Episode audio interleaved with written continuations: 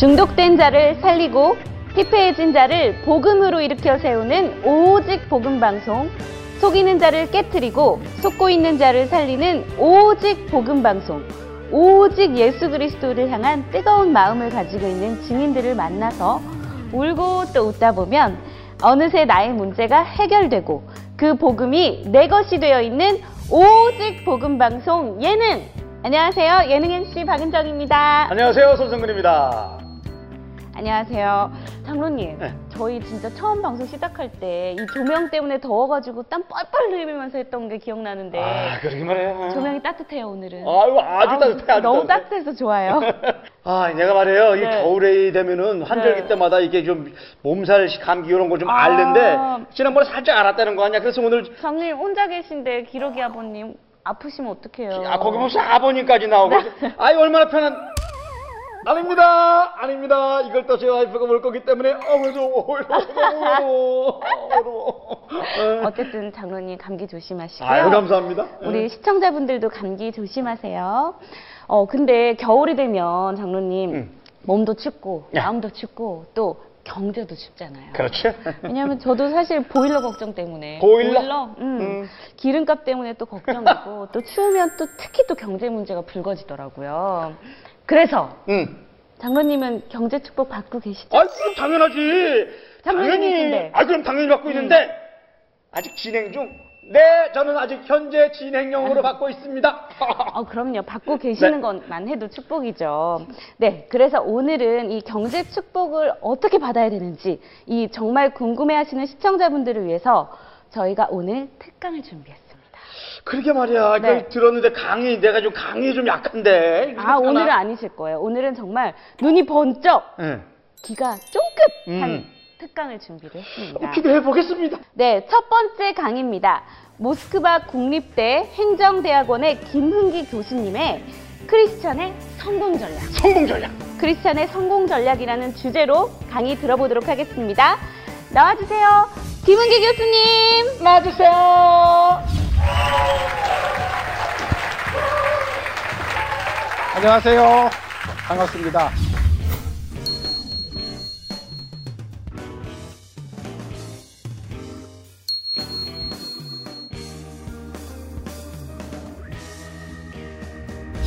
오늘은 크리스찬의 성공 전략에 대해서 여러분과 말씀 나눠볼까 합니다. 크게 내용은 음, 크리스찬과 성공, 그리고 5대 성공 전략, 위대한 것에 태클하라. 이렇게 세 파트로 나누어서 다뤄볼까 합니다. 크리스찬에게 성공이란 건 하나님 말씀대로 사는 것, 그리고 이 땅에 하나님의 영광을 드러내는 것, 이 두 가지라고 저희 크리스찬들은 알고 있습니다. 근데 조금 어려워요. 말씀대로 사는 것은 알겠어요. 성경 말씀을 읽고, 듣고, 묵상하고, 실천하는 삶. 이게 하나님 말씀대로 사는 삶일 거예요. 하나님의 영광을 드러내는 것. 이 부분이 조금 어렵습니다. 이 부분이 세속적으로 우리의 성공과 어떤 관계가 있는지 그걸 알아봐야 될 것 같습니다. 그래서 하나님은 과연 언제 그리고 어떻게 우리를 칭찬하시는가? 이 질문을 저희가 던져봐야 될 것 같습니다. 언제 그리고 어떻게 우리를 칭찬하셨을까요? 성경에 달란트의 비유에 그 해답의 일부가 나와 있습니다. 달란트의 비유는 우리 크리스찬들에게 너무나도 익숙한 비유입니다.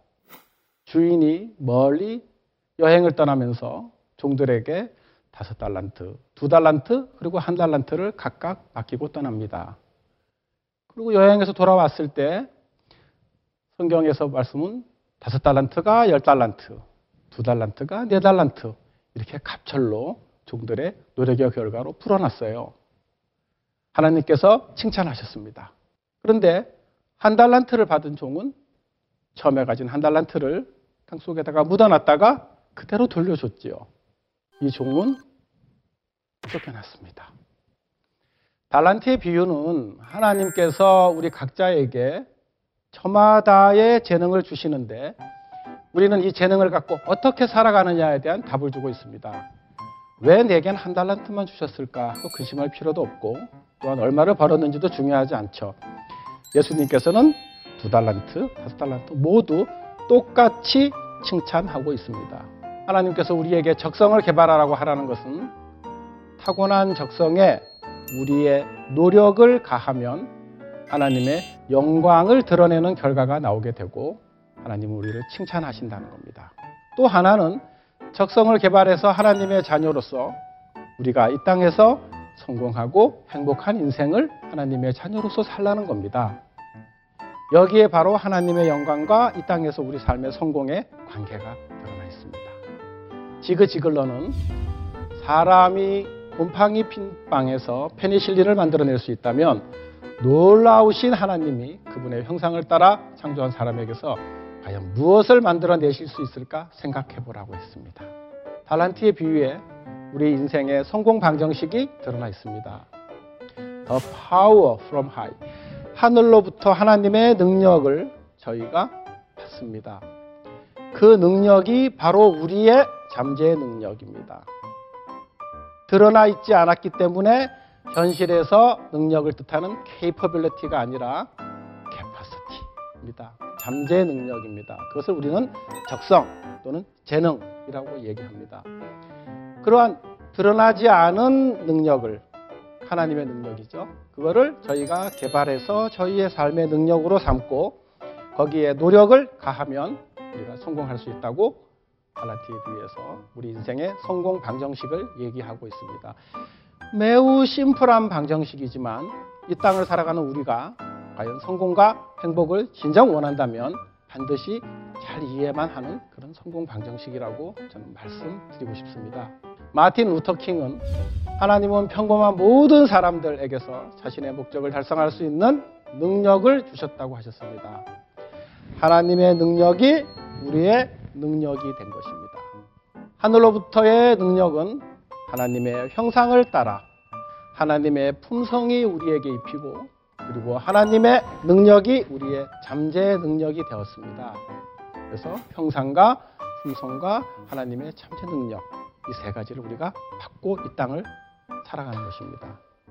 그래서 달란트를 찾아서 활용하라는 것은 하나님 아버지의 와의 관계의 첫 출발입니다.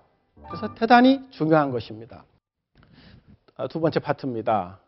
그래서 어떻게 하면 이 땅에서 우리 크리스찬들이 성공할 수 있는지에 대해서 하나님께서 미처 달란트의 비유에서 다 밝혀놓지 않으신 그런 내용들을 다섯 가지로 말씀드리려고 합니다.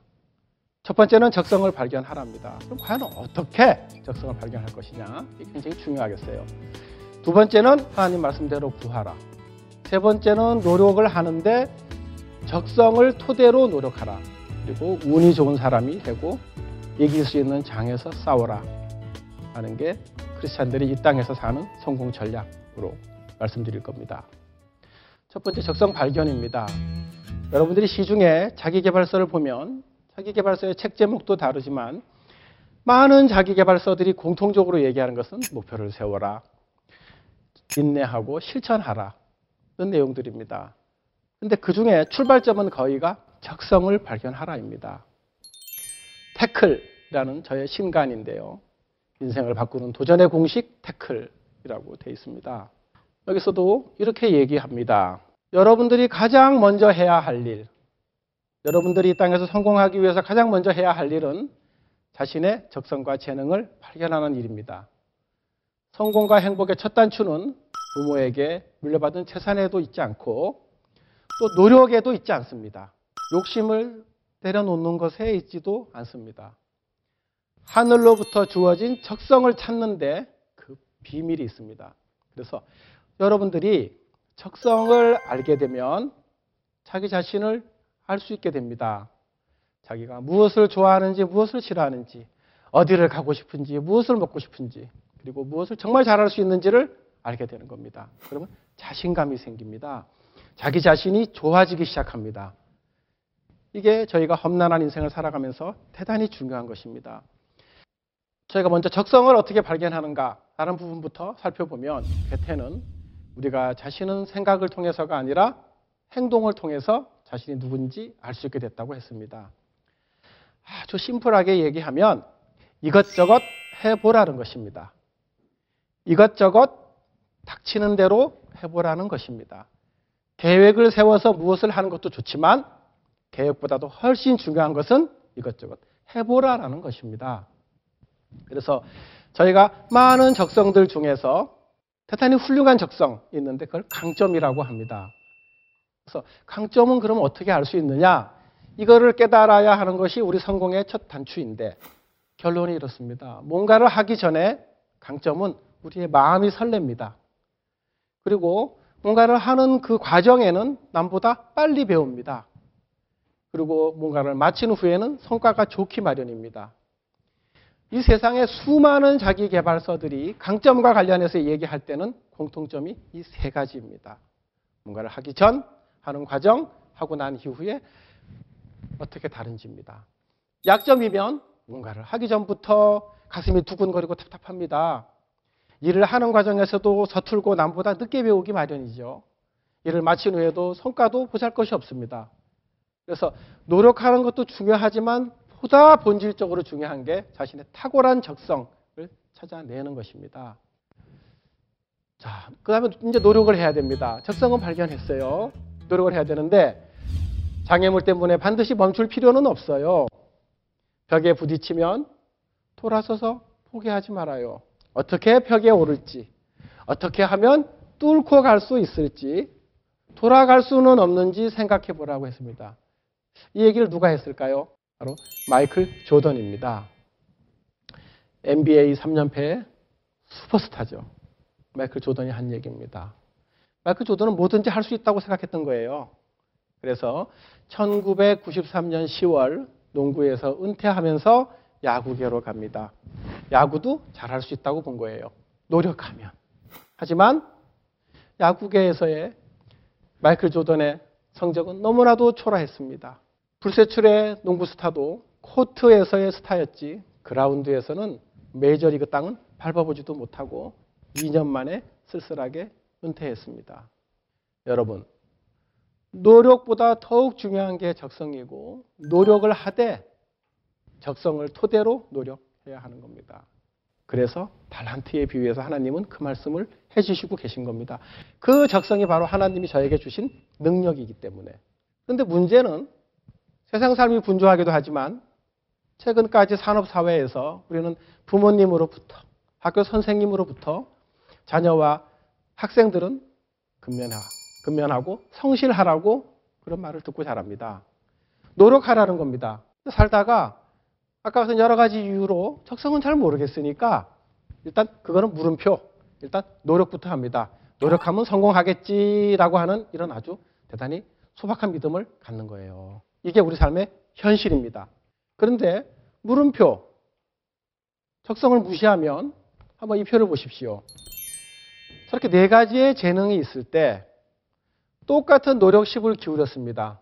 성과가 200에서 10까지 엄청나게 큰 차이가 나잖아요. 어떤 재능을 활용해서 노력하느냐에 따라서 결론이 저렇게 크게 나는 겁니다. 그래서 인생에 만약 적성이 0이라면 0인 적성은 없겠지만 적성이 0이라면 그러면 성과도 0인 겁니다. 평생 노력했는데 너무나도 수고를 수고의 결과가 초라한 거죠. 임권택 감독 잘 아시죠? 영화는 꿈을 가지고 정말 노력하면 손에 닿을 수 있다고 얘기했습니다. 하지만 보십시오. 영화에 재능이 있는 사람이 들어와야 되고 그리고 최선을 다해 노력해야 된다고 얘기하면서 적성이 있는 분야에 열심히 하면 벽을 뛰어넘을 수 있다고 얘기했습니다. 아까 마이클 조단은 적성이 없는 야구계로 갔기 때문에 벽을 뛰어넘지 못했던 겁니다. 자신은 벽을 뛰어넘자고 얘기했지만 이처럼 재능과 적성은 중요한 것입니다. 어, 자크 햄브릭 어, 미시간 주립대 심리학과 교수팀이 연구를 좀 해봤습니다. 연구했더니 오 세상에 공부의 비중이 4% 인 거예요. 노력에서. 그러니까 우리가 노력을 열심히 해봤자 적성이 별 볼일 없으면 성과가 안 난다는 거예요.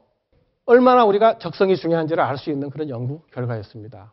또 한편 제프 콜비는 재능이 어떻게 단련되는가 하는 책에서 위대한 성과는 단순히 열심히 한다고만 되는 게 아니라 그러니까 노력을 그냥 하면 되는 게 아니라 노력도 어떤 신중한 연습, 신중하게 계획된 연습을 해야 된다고 얘기했습니다. 아하, 그렇군요. 적성은 정말 중요하다. 음, 노, 노력에서 성과를 내는 데 있어서 노력은 별 볼일 없고 적성이 중요하다고 얘기한 것처럼 또한 노력을 하더라도 노력의 질, 노력의 방법이 중요하다는 겁니다. 그냥 하루 종일 칠판 앞에 앉아 있고 하루 종일 책을 본다고 되는 일이 아니라는 겁니다. 네 번째는 운이 좋은 사람이 되라는 말씀을 드리고 싶습니다. 운은 하늘로부터 받는 것입니다. 그래서 인간은 인간의 일을 하고 하늘은 하늘의 일을 한다는 말이 바로 진인사 대천명입니다. 운은 하늘의 것인데 운이 좋은 사람이 뭔지에 대해서 우리가 생각을 해봐야 될 것 같습니다. 주사의 일을 통해서 여러분께 비유를 한번 해보겠습니다. 1부터 6까지 적혀 있는 6개의 숫자가 적힌 주사위가 있습니다. 각각의 번호가 나올 확률은 6분의 1이죠. 저희가 주사위를 던지면 1이 나올 확률도 6분의 1, 6이 나올 확률도 6분의 1입니다. 근데 마치 우리에게 재능의 달란트가 주어지듯이 행운의 주사위도 주어졌다 라고 가정을 해보면 우리에게 운은 어떻게 다가올까요? 만약 1이 최고의 행운의 숫자고 2, 3, 4, 5의 순서대로 6이 최악의 불운일 경우에 우리에게 운은 어떻게 다가올까요? 우리가 조물주의 기억은 잘 알지 못하지만 운 없게 재수 없게 행동하면 자신의 주사위에 6을 몇 개더 새겨 넣는 것과 같음을 우리는 기억해야 합니다. 재수 없게 행동을 하면 1이 2로, 2가 3으로, 또 6으로 이렇게 변화될 수 있는 것입니다. 그러면 던질 때마다 6이 나올 확률이 커지는 겁니다. 얼굴에 자상한 미소를 짓고 남의 말을 잘 듣고 남과 소통하는 사람들은 자기 주사위에 1번을 새겨 넣는 것과 같습니다. 얼굴을 찡그리고 남을 불편하게 하며 자기 이익밖에 생각하지 않는 삶은 불운의 숫자를 불러오는 것과 같은 겁니다. 운과 관련해서 한 가지 더 말씀드려야 되는 것은 낯선 사람 효과라고 할 수 있습니다. 낯선 사람. 연구 결과에 의하면 가난한 사람들은 자신과 비슷한 사람들하고 만나요. 그래서 이걸 강한 연결이라고 하는데 자기가 자기와 가장 비슷한 사람이 누구겠어요? 가까운 사람이 부모, 형제, 가까운 사람들이죠. 근데 누군가가 가난한 사람이라면 그 사람을 둘러싸고 있는 사람들도 대체로 가난한 사람들입니다. 그 지역 공동체도 대체로 가난합니다. 근데 가난한 사람들은 그 사람들과의 만남을 즐겨요. 근데 부유한 사람은 그렇지 않습니다.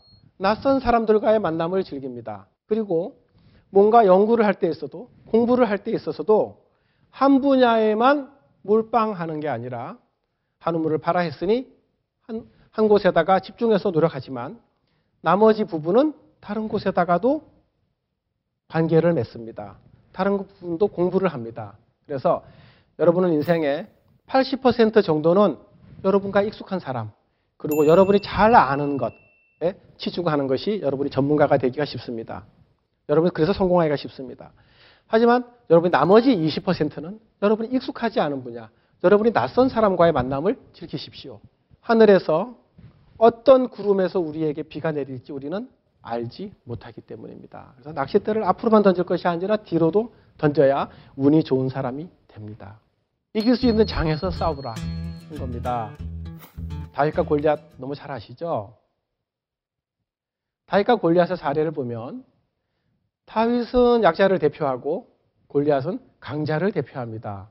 그래서 이 얘기가 저에게 주는 시사점은 약자라고 해서 반드시 늘 지는 것이 아니다. 하는 그런 얘기예요. 근데 만약에 다윗이 무거운 투구와 무거운 갑옷을 입고 그리고 긴 칼을 차고 싸움에 임했다면 다윗은 아마도 세속적인 관점에서는 절대 이기지 못했을 겁니다. 근데 다윗은 그 당시에 검투사와 검투사끼리 싸우는 그런 싸움을 그런 싸움의 규칙을 거부했습니다. 그리고 자신이 양을 치면서 익힌 물맷돌을 가지고 돌을 던지는 그 돌팔매질을 원거리 전으로 해서 승리했습니다. 이 다윗과 골리앗은 우리에게 시사하는 바가 굉장히 많습니다. 최홍만과 효도루의 사례를 갖고 다시 한번 보겠습니다. 2m 17cm, 140kg의 최홍만이 183cm의 효도르에게 KO로 졌습니다. 저 장은 프라이드의 장이었습니다. 프라이드 장. 입식 타격, 서서도 싸우고 누워서도 싸우고 할 수 있는 장입니다. 최홍만에게 대단히 불리한 장입니다. 최홍만은 서서 하- 하는 싸움이어야지 유리한 것이죠. 만약에 장이 바뀌어서 씨름장이 됐다면 최홍만이 천하장사로서 당연히 승리했었을 겁니다.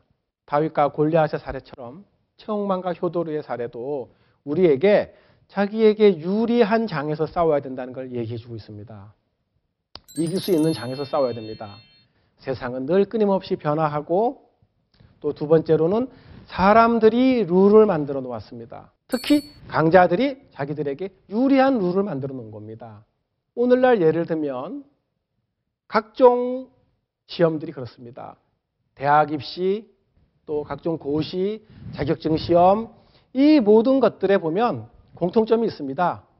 정해진 정원 안에 들어가면 그 사람은 위너가 되는, 그리고 그 사람 밖에 못 들어가면 루저가 되는 이런 아주 심플한 구조입니다.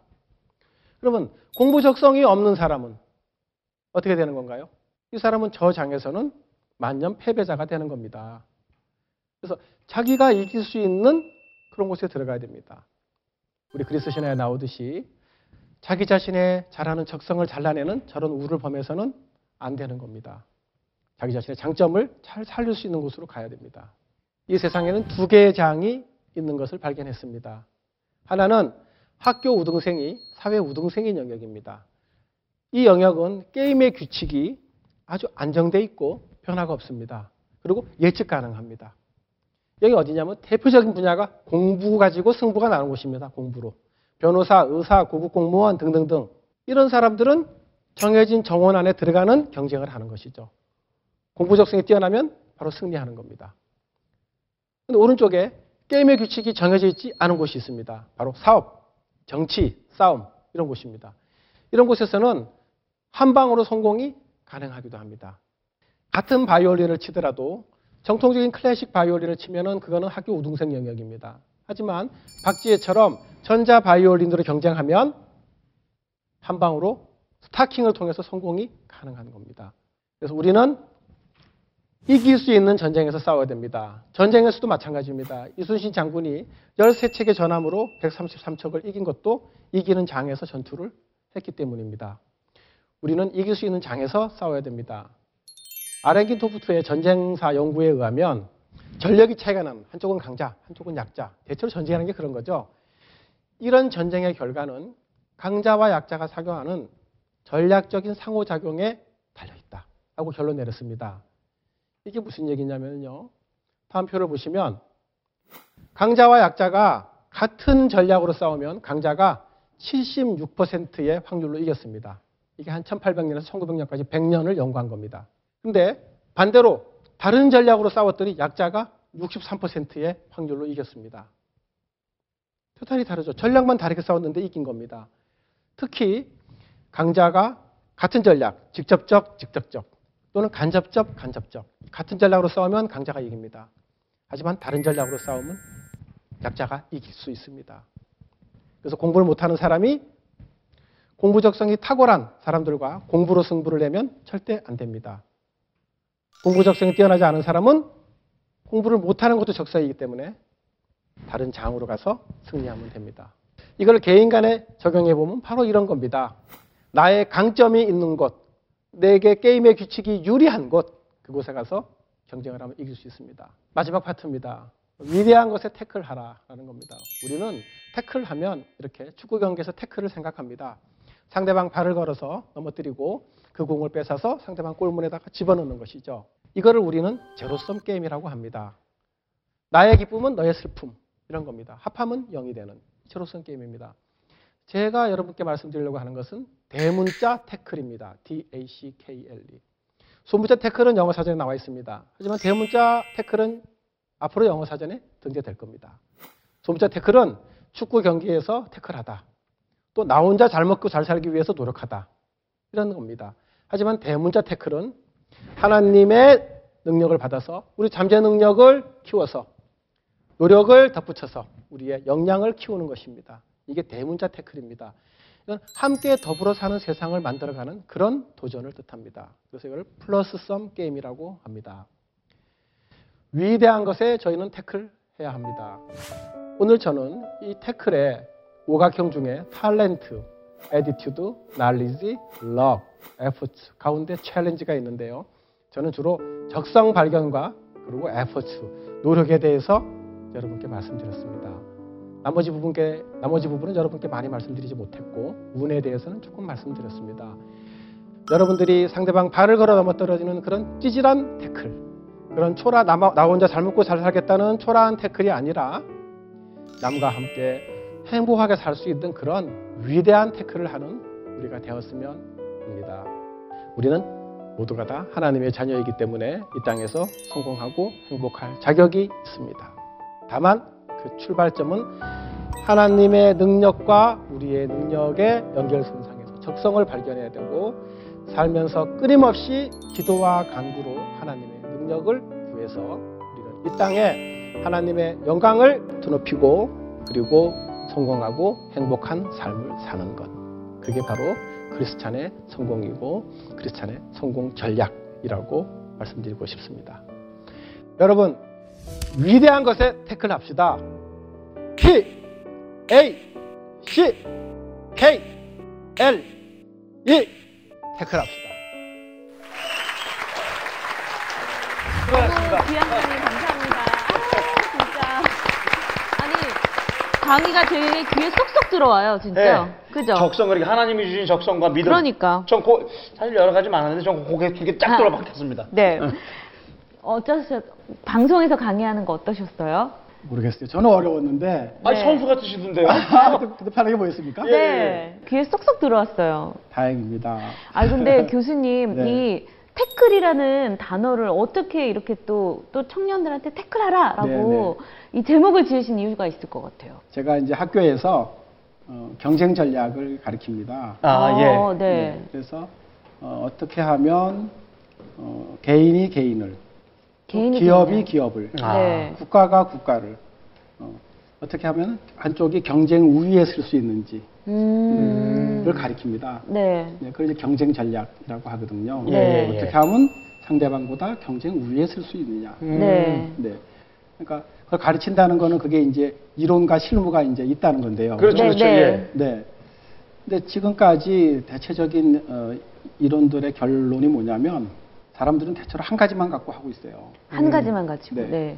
왜냐하면 정해진 파일을 뜯어먹는 거. 음. 아. 네. 그렇죠. 뭐 잘 된다 그러면 다 그거 하고. 네. 네. 그렇습니다. 그래서 네.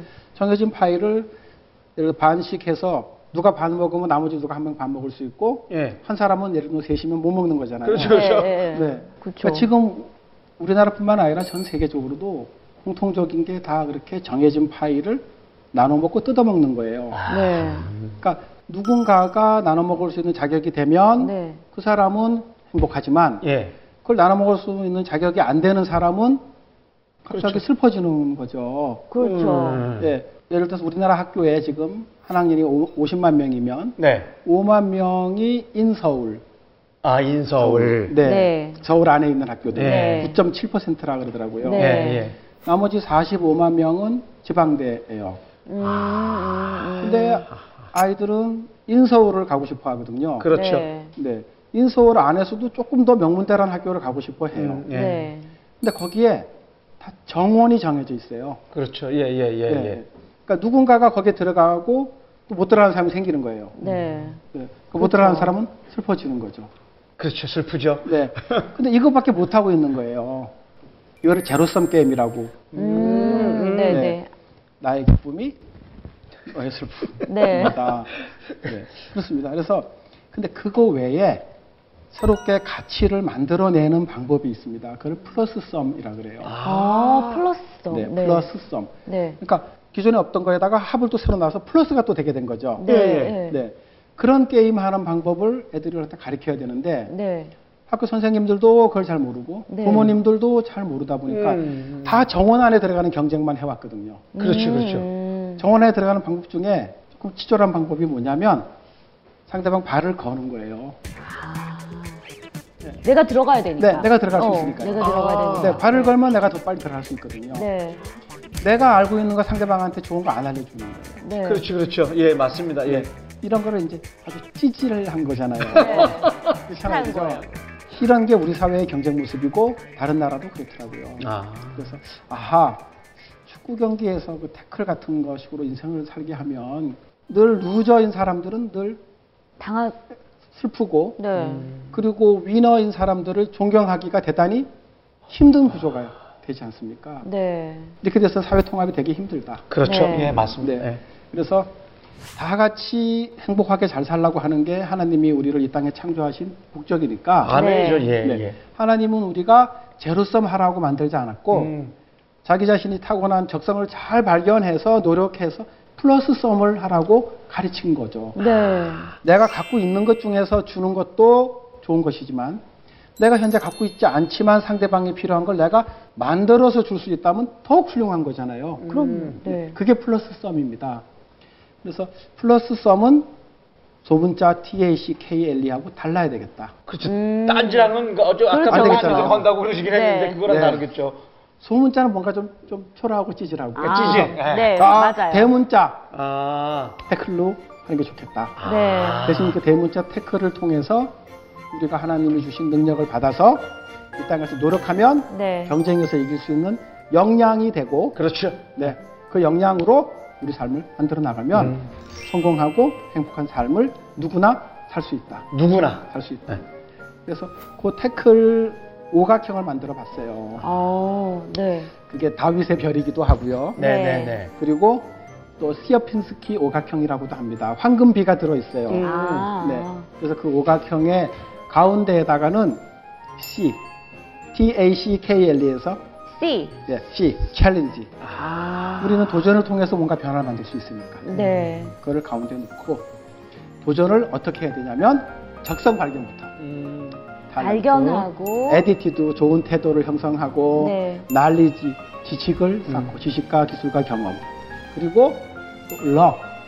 우리가 운이라는 것도 그냥 하늘에서만 떨어지는 것이 아니라 운도 우리의 태도와 하나님의 음. 주권이 만나는 곳에 음. 운이 있기 때문에 네. 운에 대해서 우리가 개념 정립을 해야 되고 아. 그리고 에포트, 노력에 대해서도 우리는 노력하면 된다고 가르쳐 왔지만 노력해도 안 되는 이유가 여러 가지가 있는 거예요. 어, 굉장히 많죠. 네.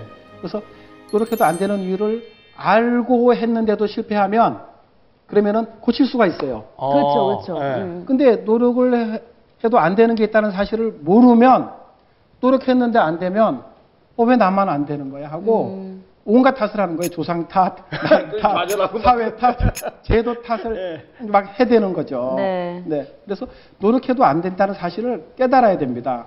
음. 네. 그래서 이런 것들을 TACKLE로 해서 네. 이거를 잘 하면 이 안에다 경쟁 전략을 넣습니다. 네, 네, 네. 네. 네. 네. 그래서 경쟁 전략의 이론과 풍부한 사례 이런 걸 좀 담아봤어요.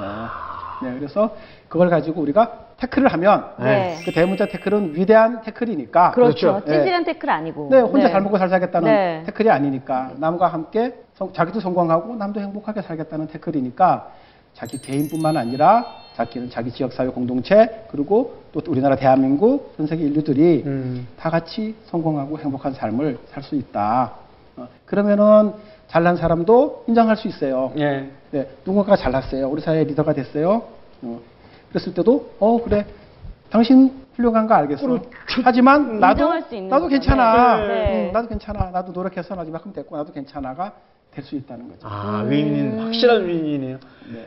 아까 그래서 하나님은 태클을 정해봤습니다. 아. 너무 좋아요. 그러니까 교수님께서 찾은 이 태클이라는 것 또한 정말 네. 성경 속에 숨겨져 있는 하나님의 비밀인 거잖아요. 어, 나 그래서 네, C를, 네, 네. C가 네. 저는 챌린저 말씀하셨는데 그것도 좋은데 네. 저는 C 그래도 순간적으로 그리스도인가? 아. 이 생각이 들니까요. 아, 너무 너무 좋은 거예요. 네. 예, 예, 예. 네. 그, 그 생각이 순간 잠깐 들어서 네. 그랬는데 네, 네. 바로 챌린저 말씀하셔가지고. 네, 네. 네, 네. 예. 속뜻은 맞아요. 그리스도인 걸로. 어, 하나 하나님이 우리 가운데 계신 거죠. 그러면 그럼 그럼 네. 주, 인이시니까 그럼요. 네. 근데 이렇게 태클에 대한 이 막 강의나 이 내용을 듣다 보니까 네. 이게 어쨌든 이 아픈 청년들, 이 시대 그 네, 청년들을 향해서 이렇게 메시지를 던지는 음, 거잖아요. 그렇습니다. 특별히 이 청년들한테 이렇게 좀 마음을 품고 있는 것 같은데 특별한 계기가 있으신가요? 어, 일단 오늘 청년들 너무 힘들죠. 그래서 네. 제가 만든 말이 환자 역시 룰 이렇게 해서 네. 환자, 환자 역시 역시 룰. 룰. 네. 환경과 자원보다 네. 아. 환경과 자원, 환경과 자원 자원보다 보다는 역량 아, 중요하고 네. 우리는 아까 태클을 통해서 역량을 키울 수 있다고 말씀드렸어요. 예. 네. 남과 경쟁해서 이길 수 있는 힘. 물론 그 힘은 하나님도 네. 받는 거지만. 네. 그래서 역량. 그 다음에 시장, 마켓. 아, 네. 왜냐하면 시장이 자꾸 바뀌어요. 있었, 예. 있었던 뜨- 뜨던 것들이 사라지고 또 새로운 곳이 뜨고 있었던 직업 잘 나가던 직업들도 없어지고 새로운 직업이 생기고 한의사가 괜찮았지만 한의사가 나빠지고 변호사 괜찮았는데 변호사 나빠지고 아, 맞습니다. 예를 들어서 예, 예, 예. 세상은 변해요. 그러니까 내가 아무리 역량을 잘 키워도 안 되는 시장에 가면 고전하게 돼 있습니다. 그렇습니다. 네, 맞죠. 예. 네, 그래서 시장이 중요해요. 그리고 그것보다 더 우리의 삶을 규정하는 것이 이 땅에서는 적어도 강자들이 만들어 놓은 룰이에요, 룰. 강자들이 만들어 놓은 규칙. 네, 강- 이 땅의 강자들이요, 대부분이 공부를 잘합니다. 예를 들어서, 그런가? 진짜 그런가요? 예, 고- 예를 들어 고등학교 때 네. 한 반에 공부를 합니다. 쭉. 근데 그 중에서 공부를 제일 잘하는 애들을 예를 들어서 13반 중에 한 반. 이거 이제 특별한 애들을 관리를 해요. 네. 예, 우등생들. 우반이요? 예, 네, 예. 네, 네. 우 열반 할 때. 네. 네, 관리를 해요. 여기에서 의대도 되고, 의- 의사도 되고, 음. 여기서 변호사도 되고, 고위 관료도 되고, 정치인도 되고 합니다. 학교 다닐 때 친했고, 대학교 아. 가서 또 친하고, 모임도. 사회 나가서 친합니다. 변호사 친구 의사고, 의사 친구 관료고, 관료 친구 정치인입니다. 아. 이 사람들은 다 공부를 잘해야 됩니다. 교수도 그렇고, 군 장성도 그렇고, 어쨌든 우리 사회의 리더 집단이라는 사람들이 우리 보통 사람들보다 인격이 뛰어나서라기보다는 아. 공부를 잘했다는 점에서는 일단 틀림없다고 인정하시면 음. 됩니다. 인정해야죠. 네. 네, 그분들은 공부 한번. 네. 프로필을 한번 보세요. 네. 대체로 다 프로필이 명문대 출신의 뭐에 뭐에 그렇죠. 좋은 것들은 다 갖다 놨어요. 예, 맞습니다. 네. 그러니까 공부를 잘하는 사람들은 자기 자신들이 사회의 상층부로 가기 때문에 음. 자기 자신들한테 유리하게 룰을 만들어 놨어요. 네. 그게 대학 입시도 그렇게 돼 있고 네. 대학 입시에 새롭게 복잡한 제도들이 생긴 걸 보십시오. 다 강자들한테 유리하게 돼 있습니다. 대체로. 네. 그리고 나머지 자기도 공부 잘하니까 여전히 공부 잘하는 사람들이 딱 들어가면은 그 안에서 큰 이익을 향유할 수 있는 음. 이거를 이제 경제학에서는 economic rent라 그래서 경제적 지대라 그러는데 음. 그걸 향유할 수 있어요. 예전에 변호사만 딱 대 보십시오. 의사만 딱 대 보십시오. 네. 열쇠고리 몇 개씩 갖고 오고 하잖아요. 그렇죠, 그렇죠. 그게 그 안에서 몇 명 안 들어가는 집단 안에서 자기들끼리 향유할 수 있는 게 큰 거죠. 음. 예. 세상에 룰이 이렇게 돼 있어요. 근데 룰이 이렇게 돼 있는데 공부를 못하는 적성에 있는 사람이 얘들하고 공부로 경쟁을 한다? 안 되죠. 이게 안 되는 거예요. 네. 음. 근데 현실은 그렇게 하고 있어요. 음. 예를 들면 지방에 45만 명, 한 학년이 네. 45만 명의 학생들이 여전히 스펙을 쌓겠다고 계속 그냥 뭐 토익을 공부하러 다니고 뭐 합니다. 네. 그쵸. 예, 얘들은 대학 4년 졸업할 때쯤 돼갖고 토익을 600점대 맞겠다고 공부하러 다녀요. 네, 현실입니다. 그래서 강남역 주변에 이제 토익 그 학원들, 블록에 네. 돌아 다닙니다. 근데 명문대를 지금 명문대를 나오는 친구들은 네네. 이미 고등학교 때 600점은 넘었고, 그렇죠. 네. 그리고 대학 4학년 때는 이미 900점대예요. 공부 적성이 있는 거예요. 근데 그걸 갖고서 공부 적성이 있는데 얘가 똑같이 그거를 토익해서 스펙화하는 게 무슨 의미가 있습니까? 그렇죠. 이미 경쟁이 안 도망갔는데 되는데. 뭐. 네. 그리고 그걸 해갖고선 토익이 영어 스피킹을 잘하고 하는 것도 아니에요.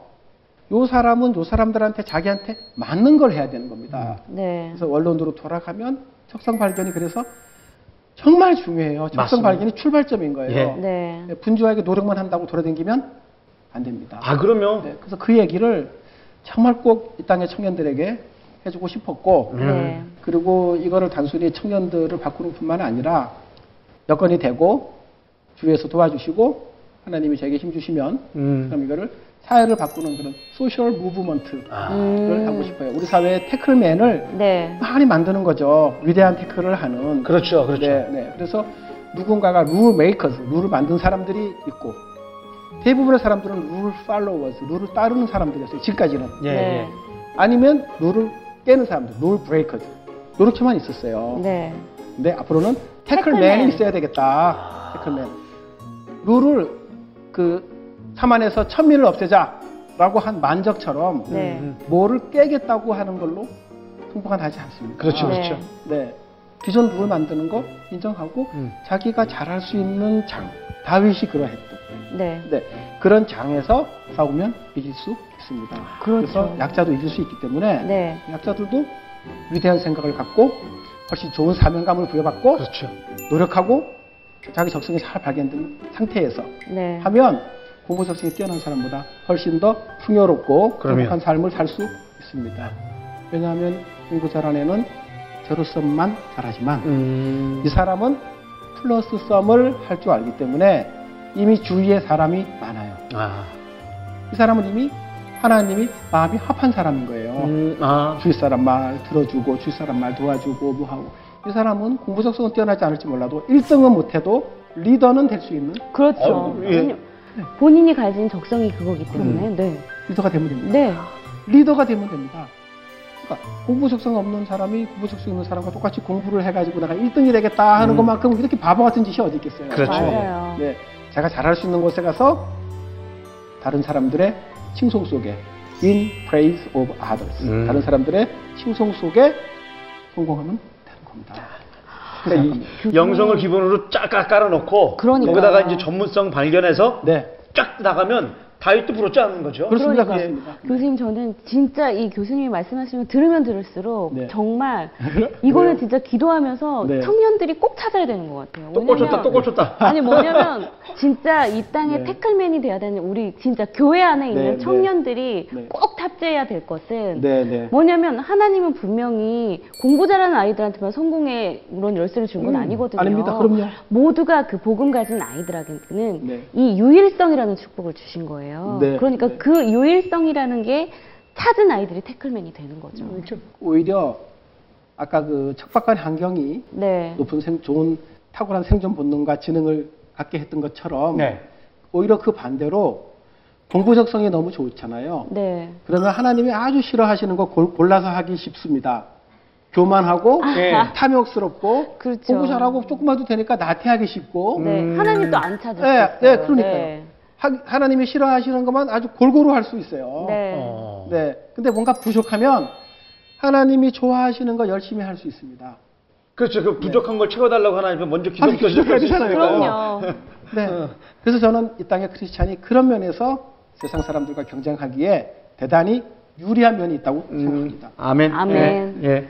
자, 절대 주권자 하나님이 우리 백에 딱 있는데요. 그럼요. 우리 네. 배경이 하나님인데요. 근데 그 태클이 네. 혹시 좀 뭐야 그 신종호 아닙니까 결국은? 네, 신조어죠. 예, 신종호면은 아니 그 소문자 태클 쪼- 쪼잔한 것도 사전에 올라가 있는데 네, 네. 아니 이렇게 훌륭한 뜻을 가지고 당연히 태클 오르죠. 당연히 네. 올려야 되는 거 아닙니까? 그럼요, 그럼요. 올- 이게 올 려야 됩니다. 올려야죠. 네. 아니 교수님께서 하시는 이 무브먼트 자체가 의미가 굉장히 이, 이 청년들한테 시사하는 바가 크고 네. 해야 될 운동이기 때문에 네. 하나님께서 인도하실 것 같아요. 아멘. 네. 감사합니다. 네, 그래서 교수님 너무 귀해요. 아, 네. 네, 아유. 오늘 나와주셔서 너무 감사드리고요. 네, 진짜 간증 또 강의 너무 감사했습니다. 경제가 이게 주제다 보니까 사람들이 네. 너무나 많은 질문들과 이제 네. 사연들이 기다리고 있을 거거든요. 네. 거기서 좀 많은 활약 부탁드릴게요. 아, 네. 아유, 귀한 네. 강의 정말 감사합니다. 감사합니다. 감사합니다. 네, 교수님 감사합니다. 고맙습니다.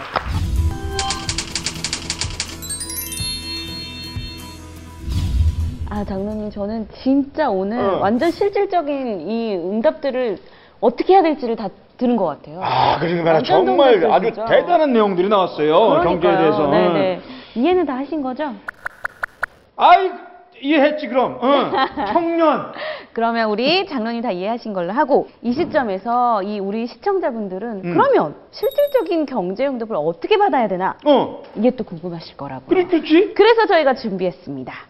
가이오 금융팀의 이 아까 수장이셨던 저희 장로 김태구 장로님께서 특강을 준비하셨어요. 아, 자, 잠깐만. 내가 그러면은 저기 네. 그 메모지를 갖고 그 메모지. 아 잠깐만요. 그냥 들으셔도 돼요. 아니, 네. 진행하시고, 네, 네. 그래, 그래, 진행하시고 그러니까. 노무라 금융투자 주식회사의 리스크관리부 상무이신 김태구 장로님의 특강입니다. 아. 장로님 나와주세요. 여러분 안녕하세요. 김태구 장로입니다. 저는 임마누엘 서울교회 출석하며 예배를 드리고 있습니다. 오늘 여러분들과 나눌 얘기는요. 르호봇 경제입니다. 여러분 로봇에 대한 얘기 들어보셨나요? 로봇은요 창세기에서 가장 짧은 이삭의 스토리에 들어 들어있는 아, 단어입니다. 로봇은 아, 넓은 곳, 아, 넓다 이런 뜻이 있는 거죠.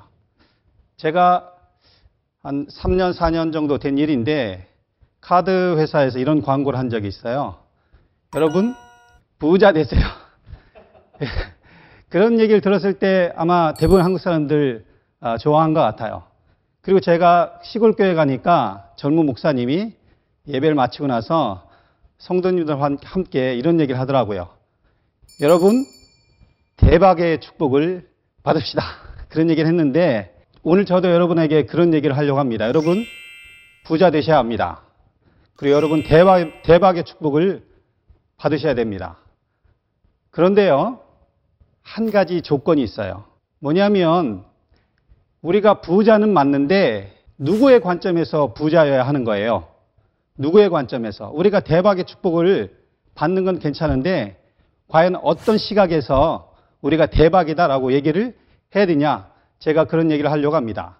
로봇 경제의 부재는 하나님께 부여한 삶의 원리. 만약에 우리가 하나님 인정하는 부자의 기준이 있다면 그 삶의 원리가 무엇일까? 그것을 여러분들하고 예, 간단하게 나누려고 합니다. 로봇 경제를 통해서 제가 여러분들에게 중요한 몇 가지 이해를 드리려고 합니다. 첫째는요, 성경에 보니까 돈에 대한 극단적인 가르침이 있어요. 하나는 뭘까요? 돈이 일만하게 뿌리다. 무슨 얘기냐면 모든 1만 개의 악이 있는데 거기에 뿌리가 뭐냐? 돈이라는 거예요. 그렇지만 성경에 또 다른 가르침이 있어요. 뭐냐면 전도서에 보니까 돈이 범사에 이용이 된다. 그러니까 우리 돈을 갖고 있으면 삶 자체가 너무 편하고 예, 많은 기능을 할 수 있다는 거죠.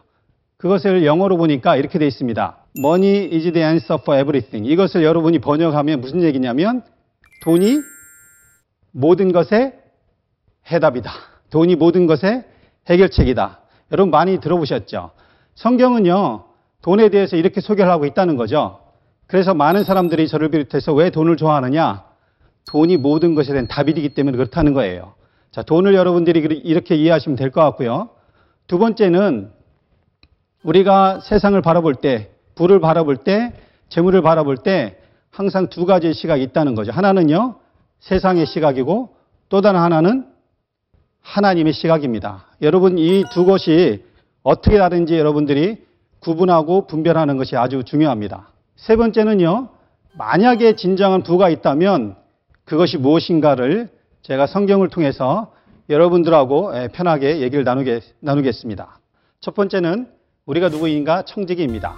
이 청지기는 틀 안에 소비와 절약, 저축, 투자, 보증, 부채 그리고 드리기와 베풀기, 자족이라는 어, 그릇들이 있습니다. 10개의 그릇을 어, 이렇게 키워드로 제가 잠깐 말씀드리면 자족은 무엇이냐? 감사가 먼저라는 거죠. 청지기는 아, 내 것이 하나도 없다. 여러분이 인정이 어렵지만 성경에서는 내 것이 하나도 없다. 그것이 청지기라는 겁니다. 드리기는 하나님 나라에서 거두는 것이고요. 베풀기는 이웃의 필요를 채우는 것이고 저축, 시간 가치에 올라타고 투자, 돈은 씨앗이고 여러분 돈이 씨앗이라는 얘기 들어보셨나요? 우리가 씨앗 하면은 곡식의 씨앗을 생각하지만 돈도 씨앗입니다. 부채 빚진 자는 체조의 종이 되고요. 보증, 보증은 하나님의 영역이라서 사람이 흉내내면 안 된다는 거죠. 소비 원함을 다스리는 거고 절약은 불편함을 인내하는 것 이것이 키워드가 되겠습니다. 그래서 자족을 잠깐 살펴보면 감사가 먼저라는 거예요. 감사. 하나님 우리에게 억지 감사를 요구하지 않습니다. 우리에게 억지로 용서를 강요하는 분이 아니라는 거죠. 왜 우리가 용서할 수 있고 자족할 수 있는가? 하나님에게 우리에게 주신 용서가 엄청나게 크고요. 하나님 우리에게 주신 은혜가 크기 때문에 우리가 자족하고 감사할 수 있다는 거죠. 여러분이 만약에 태어났는데 빚쟁이로 태어났다. 그러나 그것 때문에 우리가 좌절하고 그것 때문에 우리가 절망할 필요가 없습니다. 왜냐하면 우리는 이미 만 달란트 탕감받은 자라는 거예요. 만 달란트를 우리나라 현재 개념으로 화폐 개념으로 전환시키면 성인 한 명이 하루 일을 할 때 그것을 대략 10만 원을 봅니다. 그것을 1 데나리온 이렇게 얘기하고요. 1 데나리온을 6천 데나리온이 되면 이것이 1 달란트입니다. 그래서 1만 달란트가 대략 우리 돈으로 치면 6조예요, 6조. 6조가 여러분이 얼마나 큰지 상상이 안 가시지만 여러분이 매일 10만 원씩 벌고요. 한 번도 쓰지 않고 무려 16만 년을 일해야 벌 수 있는 돈이 6조입니다. 돈으로 없는 이 복을 받은 사람들이라는 거예요. 그런데 우리는 여전히 예, 불평하는 거죠. 심지어는요, 가진 것도 불평하고 갖지 못한 것도 불평하는데 사실 하나님 우리에게 주신 것도 감사하고 주실 거에 대해서 감사하고 또 주지 않은 거에 대해서 감사하고 주지 않을 것에 대해서도 감사해야 됩니다. 왜냐하면 내게 없다는 것은요, 내게 좋은 일이라는 거죠. 여러분에게 돈이 없다. 죄송하지만 여러분 그것 때문에 보호받는 겁니다. 예, 여러분 그것 때문에 타락하지 않고 있다는 거죠. 두 번째는 청직인데 누가복음에 보니까 진실한 청직이라는 말이 나오고 있어요. 그리고 청직이 하는 일이 뭐냐? 맡긴 자가 있고 맡은 자가 있다는 거죠. 관계 속에서 나오는 건데 로마 시대가 천년 정도 진행을 했는데 그 천년의 제국을 잘 어, 운영이 되도록 역할을 한 사람들이 누구냐면 노예인 거예요. 노예. 그래서 요즘에 공무원이 로마 시대의 public servant 노예에서 나온 에, 단어인데 에, 이 누가복음에 보면 이 농장 주인 농장 주인이 하나의 사람을 세워서 그 사람에게 이 대표적인 농장을 관리할 수 있는 권한을 줬는데 그 사람이 청지기입니다. 주인이 맡긴 재산과 소유를 관리하는 자, 그리고 주인이 정한 때까지 임시적으로 일하는 거고요. 주인의 뜻을 따라 노예들의 양식을 나눠주는 자, 이런 자로 하나님이 우리를 청지기로 불렀다는 거죠. 그리고 드리기라는 표현이 나오는데요. 고린도후서에 보니까 심는다는 개념이 있습니다. 우리가 많이 심으면 많이 거두고 적게 심으면 적게 얻은다. 이 드리기라는 개념이 나오는데 여러분이 생각하시는 11조도 이거의 하나입니다. 그런데 기억을 꼭 하셔야 됩니다. 하나님이 우리 주머니에 있는 것을 빼앗아 가기 위해서 드리라고 말씀하는 것이 아니라 결코 하나님 우리의 것을 빼앗는 것이 아니라 공급을 체험하기를 원하신다는 거죠. 우리가 드림을 통해서 하나님이 나의 필요를 채우는 것을 여러분들이 체험할 수 있는 방법이 드리기라고 성경은 얘기하고 있습니다. 그래서 하나님은 나로 하여금 하나님 맡겨주신 재물을 잘 관리해서 하늘 보화를 쌓는 사람이 되길 바라신다는 거죠. 젊은 관원이 이것 때문에 하늘 보화인 예수님을 놓쳐버린 거죠. 왜냐하면 드리지를 못했으니까. 다음은 베풀기입니다. 이웃의 필요를 채워라 되어 있는데 신명기에는 이런 얘기 있습니다. 너희들이 가나안 땅에 들어가면 항상 가난 가난이 그치지 않을 건데 그때는 형제의 궁핍함을 보고 너의 손을 펴서 그들을 공급하라 이런 아, 얘기를 미리 이제 주셨습니다. 그리고 이 너희들이 수확을 할 때 밭에서 이삭이 떨어지면 그 이삭을 다 줍지 말아라. 왜냐하면 동네에 있는 약한 자들이 와서 먹고 살 수 있도록 그렇게 배려하는 하나 배려하도록 하나님이 계명을 주셨다는 거죠. 왜 그러냐면 하나님이 선하시고 너그러운 분인 것을 누구를 통해서 하나님의 자녀를 통해서 나타나기를 원하신다는 거예요. 그리고 내게 있는 것을 내가 이웃에게 주고 양보한다고 해서 결코 내가 받을 복이 부족하지 않다는 거죠. 왜냐하면 하나님이, 하나님이 내게 주신 소유는요, 나 혼자만 사는 것이 아니라 나와 나의 이웃의 필요까지 동시에 채우신다는 것이 성경의 가르침입니다. 그래서 이 베풀기는 무엇이냐면 세상을 유지하는 하나님의 창조 원리 중의 하나입니다. 그리고 또 하나 여러분이 기억하실 것은 베풀기의 하이라이트가 있는데요. 그것은 하나님이 우리에게 그리스도를 주신 것. 이것이 하나님이 하신 베풀기의 가장 절정이라고 볼 수 있겠습니다. 다음은 저축입니다. 저축은 뭐냐면 시간 가치에 올라타는 것. 여러분이 잠언을 보면 개미의 비유를 통해서 예, 저축하는 것은 예, 마땅하다. 저축은 본능적인 거다라고 얘기를 하고 있습니다. 인생에는 흉년도 있고 풍년도 있는데 풍년의 때 해야 될 일이 무엇인가? 흉년을 생각하고 대비해야 된다는 거죠. 예, 흉년을 생각하지 않고 다 써버리는 것, 그것은 성경에서 말하는 예, 바른 저축이 아니라는 겁니다. 풍년 동안에 거둔 곡식을 가지고 인생 전 기간을 먹고 살 수 있도록 해야 된다. 그래서 저축을 얘기하고 있습니다. 요셉의 황금 비율을 잠깐 살펴보면 애굽 땅에 7년의 흉년과 풍년이 예, 정되어 있을 때 7년의 예, 풍년을 통해서 흉년을 대비하는 방법으로 요셉이 제시한 방법이 뭐냐? 곡식의 20%를 저축하라는 거였죠. 그 20%를 가지고 이렇게 얘기해 보겠습니다. 첫 번째는요, 여러분 수입의 10%를 저축하는데 이것을 평생 저축 통장을 만들라는 거죠. 두 번째는 또 10%를 만약에 원하신다면 또 저축해서 투자 종잣돈 통장으로 만들어서 20%를 여러분들이 예, 중간에 예, 쓰지 않고 계속 저축하는 것 이것이 요셉이 보여줬던 모델입니다. 우리가 어, 쉽게 쉽게 먹는 이 카페 라떼 한 잔. 만약에 여러분들이 한 달에 아, 10잔을 먹으면 5만 원의 돈인데요. 그것을 먹지 않고 저축한다면 어떤 일이 생길 건지. 보통 우리는 내가 돈이 없어요. 그렇기 때문에 저축을 못해요. 라고 얘기하지만 저축이라는 것은 우리가 큰 돈을 모으는 것이 결코 아니고요. 작은 돈을 가지고 끝까지 절제하고 끝까지 쓰지 않는 것. 그것을 저축으로 얘기할 수 있겠습니다. 그래서 매달 10잔의 카페 라떼이지만 이것을 저축하면 1억 3천만 원 정도 돈이 생깁니다. 한 50년의 기간이 걸리죠. 50년이 길다고 생각하지만 인생을 살아보니까 또 잠깐이더라고요. 그 다음엔요.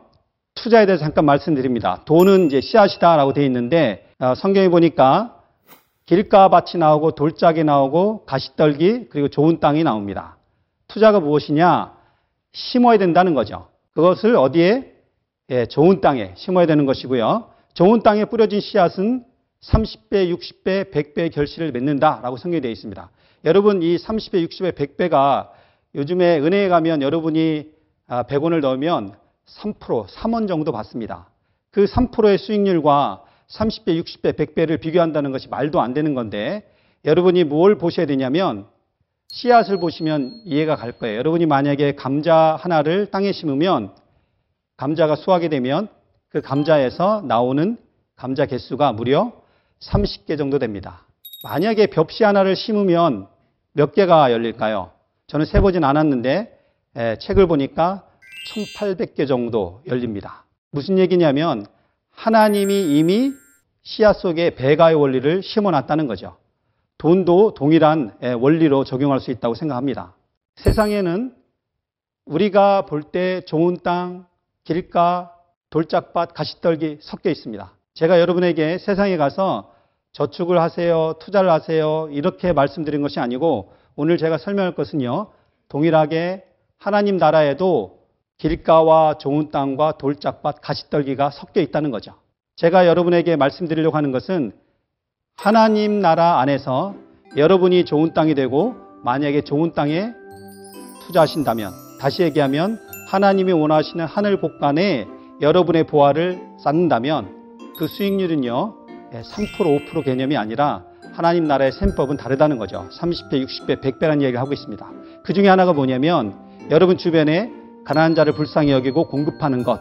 성경은 뭐라고 표현하고 있냐면 하나님께서 그의 선행을 갚아주신다. 왜냐하면 그들에게 돈을 구워주는 것은 하나님께 여러분이 돈을 구워주는 거고요. 누가 하나님께서 여러분의 빚쟁이가 되신다는 거죠. 하나님께 여러분이 돈을 구워준 효과라고 성경 얘기하고 있습니다. 그리고 또 하나님의 신실한 일꾼들과 우리의 재물을 함께 나누는 것. 이것도 좋은 땅이라고 성경은 얘기하고 있고요. 하나님 영광을 나타나기 위해서 예, 전을 짓는 것. 이것도 좋은 땅 중에 하나로 성경이 얘기하고 있습니다. 부채는 우리가 빚을 지게 되면 반드시 체주의 종이 된다. 우리는 하나님의 종으로 부름을 받았지 돈의 종으로 또 체주 사람의 종으로 살아서는 안 되는데 우리가 원하진 않지만 만약에 빚을 많이 지게 되면 반드시 예, 사람의 종로로 탈 수밖에 없다는 거죠. 이것을 성경에서는 부채로 얘기하고 있어서 여러분이 부채를 일으킬 때는 심각하게 고민하셔야 됩니다. 부채를 일으키는 동기가 무엇인지 부채의 결국이 무엇인지 아셔야 된다는 거죠. 누가 빚을 지는가 봤더니 조급한 사람, 방탕한 사람, 게으른 사람, 놀기 좋아하는 사람 이런 사람들은 어떻게 해요? 돈을 빌렸을 가능성이 크다는 거죠. 자, 빚을 지게 되면 내가 돈을 위해 일해야 되고요. 예, 이자를 위해서 죽도록 일을 해야, 일을 해야 됩니다. 그리고 빚을 지는 기간이 길어지면 예, 결국은 내가 가난의 씨앗을 심게 된다는 거죠.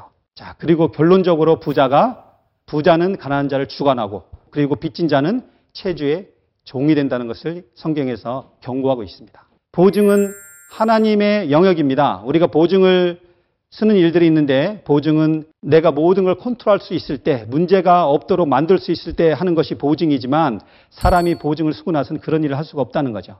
그래서 우리가 성경에서 가르침을 어떻게 하고 있는지를 봐야 됩니다. 너희가 만약에 보증을 썼으면 심지어 내 눈은 침상도 빼앗긴다. 그래서 보증을 섰다면 그것이 올무가 되기 때문에 빨리 벗어나라 라고 성경은 얘기하고 있습니다. 보증을 우리가 어떻게 하냐면 평상시 맺은 관계 속에서 보증을 요구받기 때문에 어렵죠. 거절하기가. 그래서 보증을 쓰고요.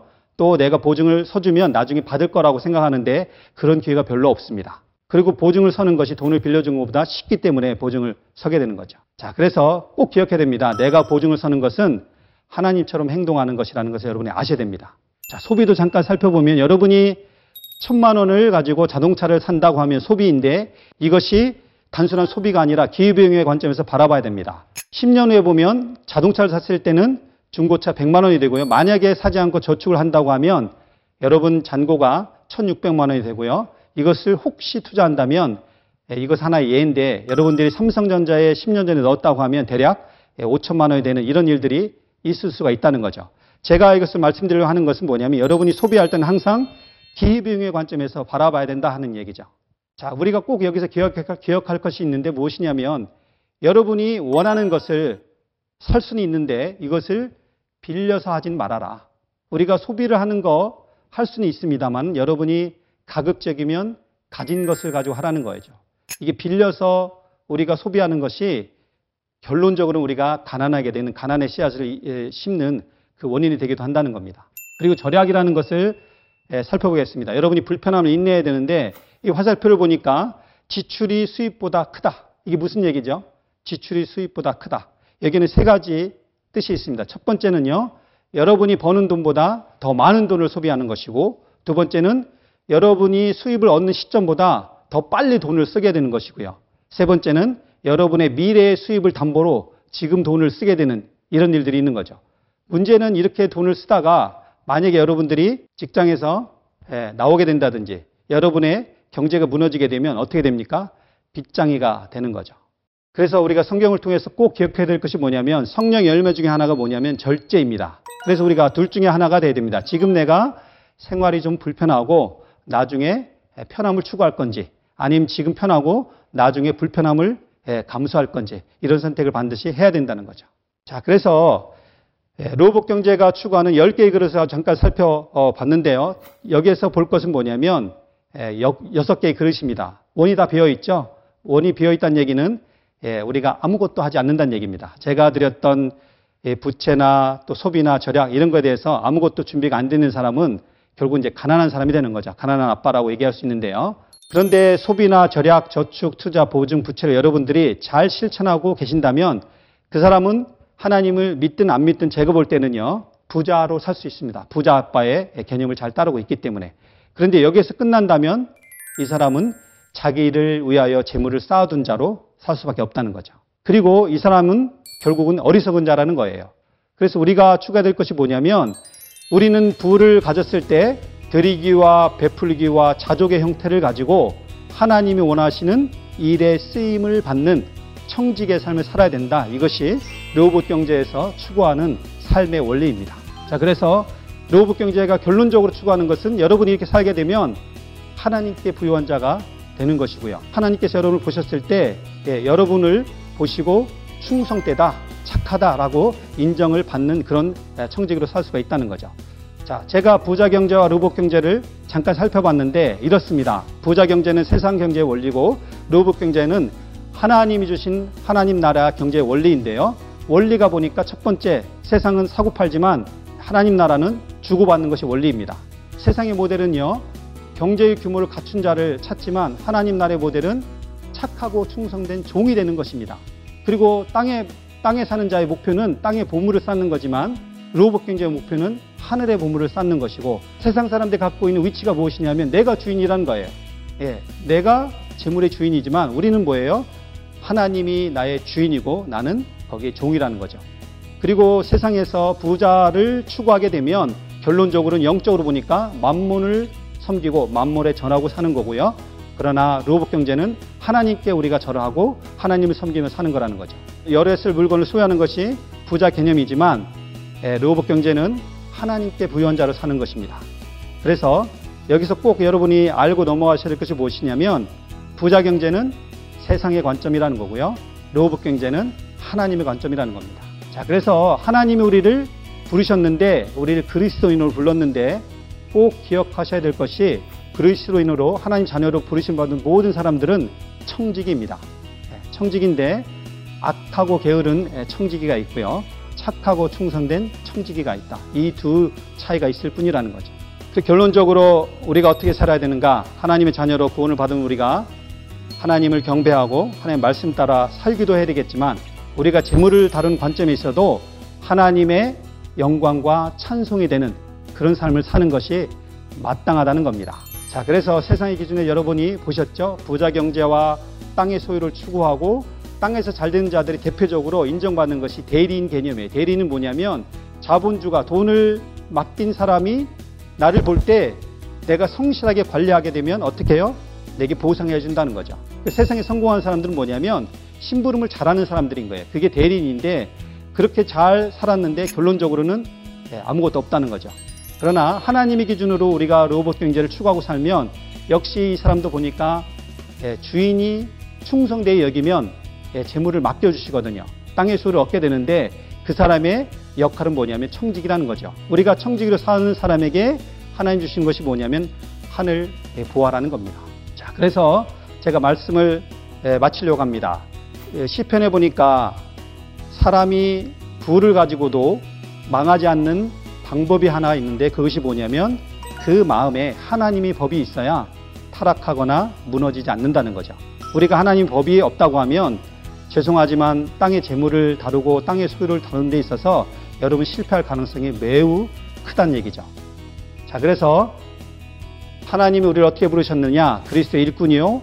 하나님의 비밀을 맡은 자로 불렀기 때문에 청직에게 요구하는 것은 무엇이냐면 충성입니다. 충성이라는 것은 첫 번째로 하나님이 나의 주인이요. 주인이 말씀하시는 것을 제대로 분별하고 듣는 자가 하나님이 원하시는 청직의 삶을 충성스럽게 살 수 있다는 것입니다. 제가 읽었던 그 짐 엘리엇의 책에 보니까 전능자의 그늘 이 책에서 이런 얘기가 있더라고요. 영원한 것을 위해서 영원하지 않은 것을 버리는 자, 바보가 아니다. 그런데 우리는요, 거꾸로 살고 있습니다. 뭐냐면, 영원하지 않은 것을 위해서 예, 영원한 것을 버리는 삶을 살 수 있다는 거죠. 우리가 하나님께 소망을 두고 또 하나님을 나의 아버지로 삼는 것을 포기하고요. 얼마든지 땅의 소유를 추구하며 살 수가 아, 있다는 것이죠. 그러나 성경은 정반대의 얘기를 하고 있습니다. 여러분이 땅의 소유를 가지고 영원하지 않은 거잖아요. 땅의 소유를 가지고 영원한 하나님 나라의 보화를 사는 자로 또 하나님이 인정하시는 청지기로 사는 자로 하나님이 우리를 부르셨던 사실을 기억하시고 이제부터는 여러분들이 땅의 소유를 가지고 영원한 하나님의 나라의 축복을 붙잡고 예, 사는 그런 어, 귀한 그 역사들이 여러분의 생애 가운데 아, 있어지기를 바랍니다. 제가 어, 짧은 시간 로봇 경제를 통해서 여러분에게 하나님께 어떻게 우리가 부유하게 사는가 그리고 하나님은 지금도 충성된 청지기를 찾는다는 사실을 아, 말씀드렸습니다. 이것을 개인적으로 생각해 보시고 여러분 인생의 중요한 변화와 결단이 시간에 되었으면 아, 좋겠습니다. 자, 감사합니다. 장로님 감사합니다. 아, 정말 수고 많으셨습니다. 근데 강의를 너무 매끄럽게 잘하세요. 그러시게요. 뭐 처음에 조금 뭐 긴장하시는 듯 하더니 이게 입에 뭐 딱 풀리시니까 쫙쫙쫙쫙 가시는 게 아주 전문가가 느낌이 빡 왔습니다. 그러니까, 그러니까 본인이 알고 계시던 지식을 전하는 거니까 네, 너무 맞습니다. 아유, 쏙 너무 들어왔어요. 진짜. 아니, 아닙니다. 귀하게 먹힌 말씀 잘 들었습니다. 네, 그러면 저희 멋진 강의를 해주신 김태구 장로님 모시고 저희가 르호봇 경제에 대해서 조금 더 디테일하게 얘기를 해볼까 하는데요. 네. 어, 오늘 이렇게 방송에서 강의 보시니까 어떠세요? 좀 긴장이 되고 좀 떨리고 그렇습니다. 전혀 못 느꼈어요, 진짜. 워낙 전문가시라 방송 강의 많이 해보고 그러시지 그러니까 않으셨나요? 아, 방송에서 강의하신 건 아닙니다. 처음이세요? 예. 아, 그러시구나. 어, 진짜 멋있으셨어요. 네. 일단 제가 장로님께만 살짝 말씀드리는 건데 화면빨이 장난이 아닙니다. 방송 출연 많이 하셔야 되겠어요. 외모가 되시잖아요. 그래. 그렇지 뭐. 현재까지 보면 그런 네, 어쨌든 저희 이 가이오 금융팀이 있다고 들었거든요. 네, 네, 네. 어떤 팀들이 어, 같이 가이오 금융팀? 르호복 금융팀 아니고요? 어, 팀 이름을 가이오 금융팀. 아, 그래요? 어, 그렇구나. 어떤 팀들이 이렇게 활동을 하고 계신가요? 그, 이 목사님께서 전문인 그룹을 네. 아, 만들도록 말씀하시고 대략 한 3년 전쯤부터 전문인 어. 그룹이 생겼잖아요. 네. 그때 2월인가 3년 전 2월에 네. 그때 가요 그때 금융팀이 모였는데 그때 모여서 우리가 활동을 계속 해왔지만 이름을 갖지 못했어요. 그냥 네. 금융 전문인. 아. 그냥 금융. 예, 근데 두 번째 모였을 때 에, 목사님께서 오늘, 오늘은 내가 가요를 만나러 간다. 왜냐면 우리가 두 번째 예배 들었을 때 아. 에, 그때 아 우리가 저 이름을 가져야 되겠다. 그래서 아. 에, 이름을 저희가 정했죠. 가요 금융 팀으로. 아, 그냥 나오신 거 그냥 납득 받아가신 그렇죠, 거네요. 그렇죠. 왜냐하면 그때 말씀 통해서 또 예배를 통해서 네. 그 이름이 저희 거라고 저희가 확신한 거예요. 음. 근데 가요란 이름 사람들이 즐겨 쓰잖아요. 아, 그렇죠, 굉장히 많이 그렇죠. 쓰죠. 저, 저희 개인적으로 가요 장르의 회원입니다.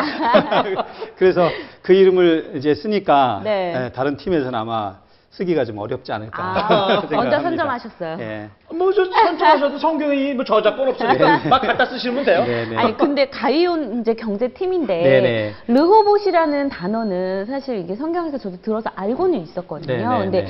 특히 이렇게 르호봇 경제라고 해서 이렇게 네. 강의를 하시고 하시는 네. 타이틀을 르호봇이라고 잡은 이유가 있으실 것 그렇죠. 같아요. 예. 그래서 저희가 어, 금융기관에 주로 근무하는 사람들이 모이다 보니까 사람들이 저희를 부른 거예요. 네. 와서 네. 비로스쿨에서 경제를 얘기하라고 하고 네.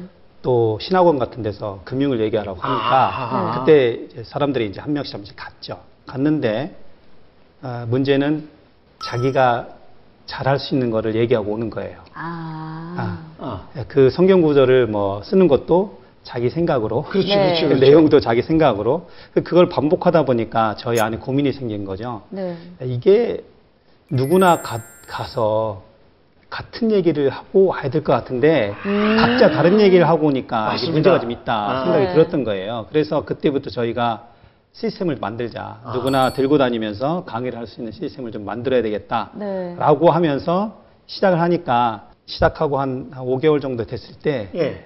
이것을 뭐라고 타이틀을 줘야 되지? 아. 성경적 패러다임, 네. 성경적 경제 원리, 아유, 성경적 저, 어유, 재정 관리. 딱딱해, 딱딱해요.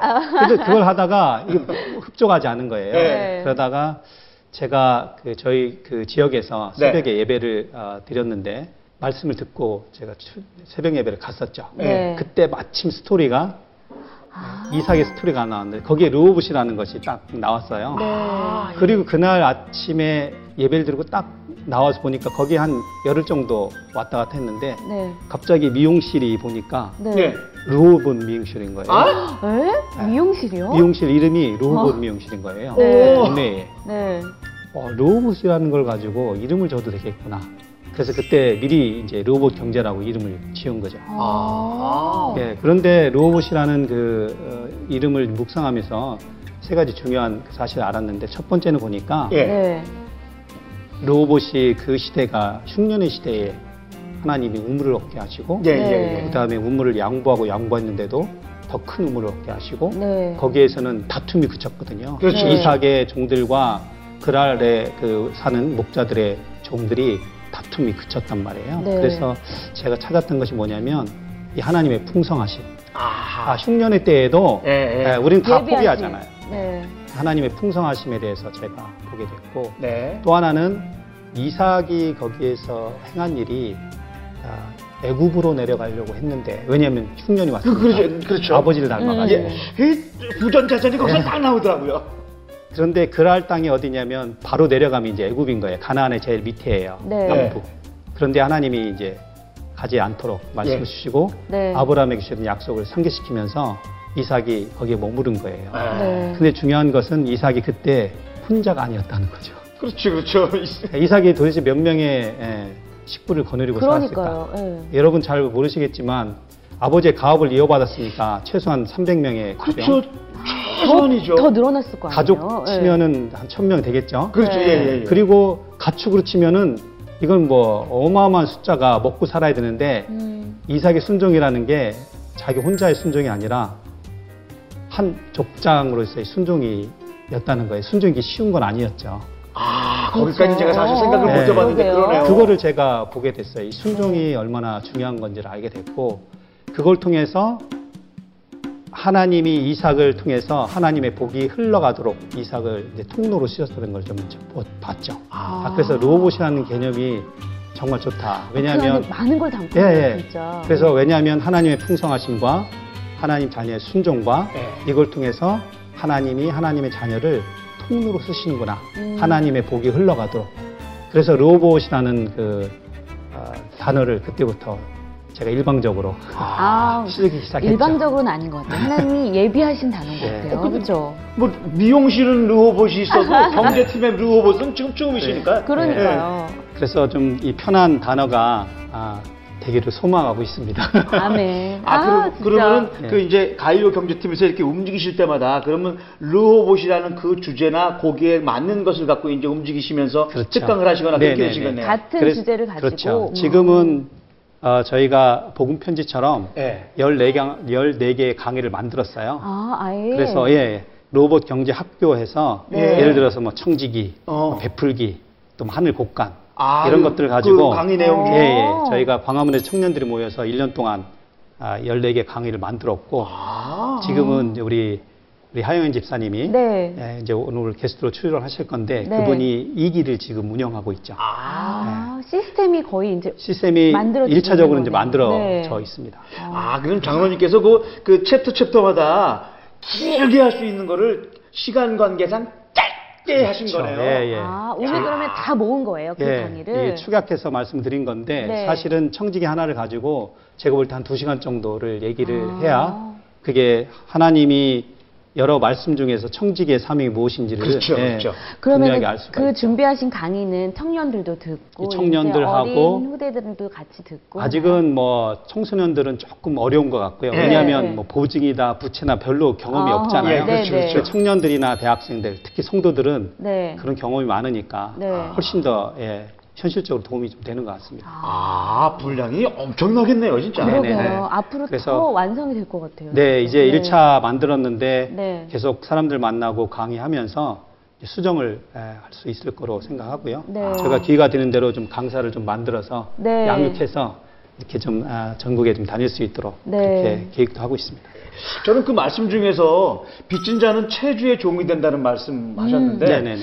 사실 저도 이렇게 좀 되다 보니까 거기에 아주 마음에 꼭 박혔거든요. 네. 이 경제나 돈이 좀 어려운 거를 사실 저부터 시작해서 요즘 현대인들이 그렇죠. 그걸 되게 견디기 힘들어하고 그렇죠. 더군다나 요즘에 청년들을 보면 이렇게까지 말을 했는지 되- 되는지 모르겠지만 별 마땅한 직업도 없는 것 같아요.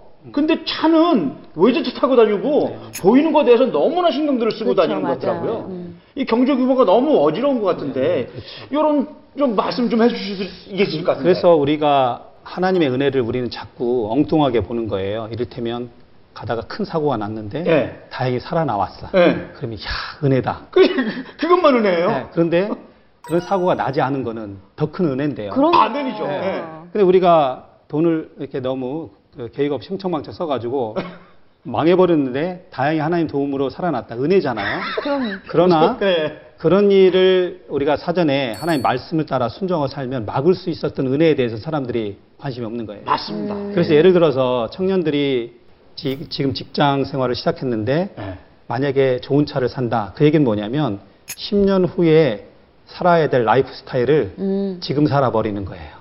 땡겨서. 당겨서. 어, 그렇죠. 네. 예, 예, 예. 네. 그런 것들이 사회적으로 너무 조장되어 있는 거예요. 네. 예를 들어서 결혼을 하면 집을 하나 아, 사야 되지. 예. 집이 없, 살수 있는 돈이 없으면 어떻게 해요? 대출을 받아서. 대출을 받고. 예. 그러니까 말입니다. 이 불편함을 참는 것이 음. 예, 우리가 훈련이 안 돼 있다 보니까 자꾸 쓰기부터 먼저 하는 거예요. 음, 그런데 성경에 놀라운 얘기를 하는데요. 네. 아, 이스라엘 사람들이 광야에서 하나님 앞에 아마 불평을 해가지고 하나님이 불뱀을 보내셨잖아요. 그렇죠. 예, 불뱀이 한 여- 역할이 뭐냐면 돌아다니면서 사람을 물었어. 물었어. 네. 예, 물었다는 말이 네. 무슨 얘기냐면 나샥이라는 뜻이에요. 나샥. 아, 어. 나샥이 뭐냐면 딱 물리는 걸 얘기해요. 물리면서 몸속에 독이 퍼지잖아요. 예, 예, 예. 그런데 너희들이 형제에게 돈을 빌려주면 이자를 취하지 말라.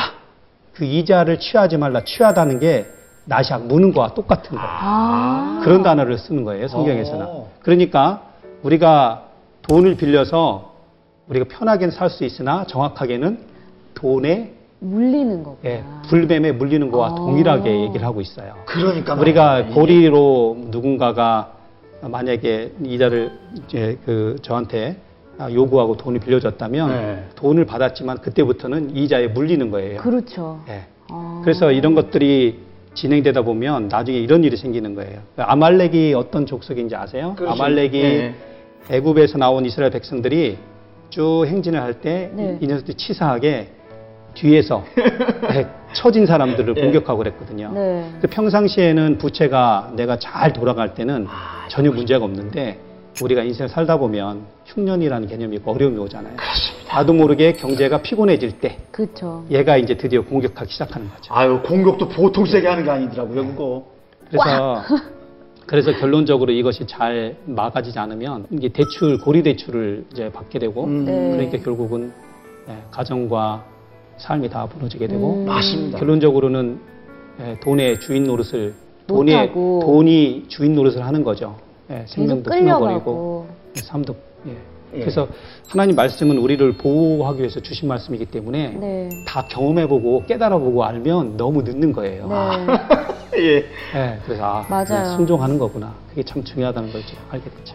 어, 장로님 말씀하시는 중에 그 사회적으로 조장한다는 말씀이 예. 사실 그 매체를 통해서 갖다 쓰라고 공짜로 갖다 쓰라고 하는 데 그렇죠. 너무 많고요. 광고도 얼마나 많은데요. 그냥 진짜 덥석 물게끔 만들어 네, 놓은 네, 게 네. 있더라고요. 네, 네. 그내 분에 넘치는 건 분명히 허영인 것을 스스로도 아는데 그 맞아요. 이미 일단 제가 불편한 거 딱 잡아버리면 네. 그러니까요. 써야 되잖아요. 그래서 진짜 제대로 된 하나님의 경제 원리를 알려주는 게 그렇습니다. 진짜 중요한 것 같아요.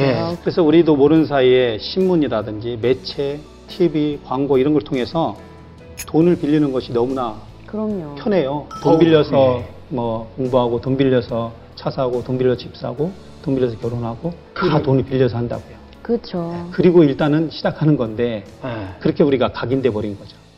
이것이 얼마나 무서운 건지에 대해서는 세상에서는 얘기 안 합니다. 그럼요. 비즈니스니까요. 맞아요. 맞습니다, 예. 맞습니다. 그걸 통해서 그들은 이제 이윤을 창출해야 되니까요. 앞으로 그러면 우리 장로님은 이 로봇 경제를 통해서 또 가요 금융팀을 통해서 어떤 비전이 있으신가요? 예, 첫 번째는 어, 이 하나님의 자녀가 하나님의 자녀로 마땅히 살아야 되는데 예. 아, 말씀을 따라 살지 않고 예, 구원을 받은 이후에는 여전히 세상의 세상의 방식을 따라 살고 있는 부분들 아, 그쵸. 이런 부분들을 하나님의 관점을 정확하게 우리가 아, 얘기를 해서 네. 바꿔주는 일을 한번 아, 그 일에 쓰임 받아야 되겠다 그 계획을 좀 갖고 있고요. 네. 또 가요 금융팀을 통해서는 이제 remnant 조직을 좀 어, 일으키고 그리고 그, 그 금융 쪽에는 remnant가 많이 부족합니다. 아. 이 remnant들이 정말 일어나서 네. 프리메이슨과 뉴, 뉴에이지 또 3단체를 이렇게 능가하는 사람들이 일어나야 되는데 그 일을 놓고 우리가 멘토링하고 또 top remnant 선발해서 네. 또 지원도 하고 아, 네. 계속 같이 이제 네트워크 만들어가면서 하는 것이 저희 이제 비전이죠. 네. 앞으로 분명히 하나님께서 더 굳건하게 만들어 가실 거라는 거 믿- 믿음이 가는데요. 네. 네.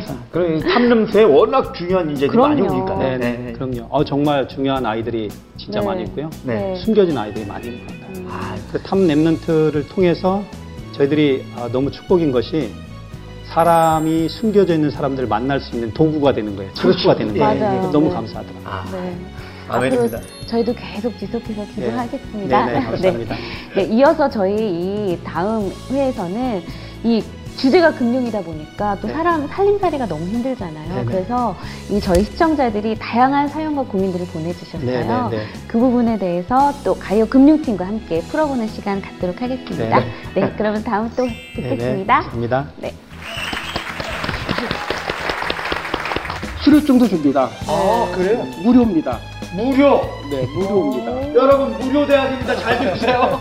예, 세계적인 명문 대학들은 다 하고 있어요. 또 5천만 원까지는 정부에서 보증하는데 네. 정부마저도 망하면 그것도 예, 그래서 완전 깜짝 놀라는 말씀 또 완전히 위험이 없는 뭐 저축은 없죠. 그래서 그것처럼 이렇게 손처럼 계속 전문성이 자라난다는 거죠.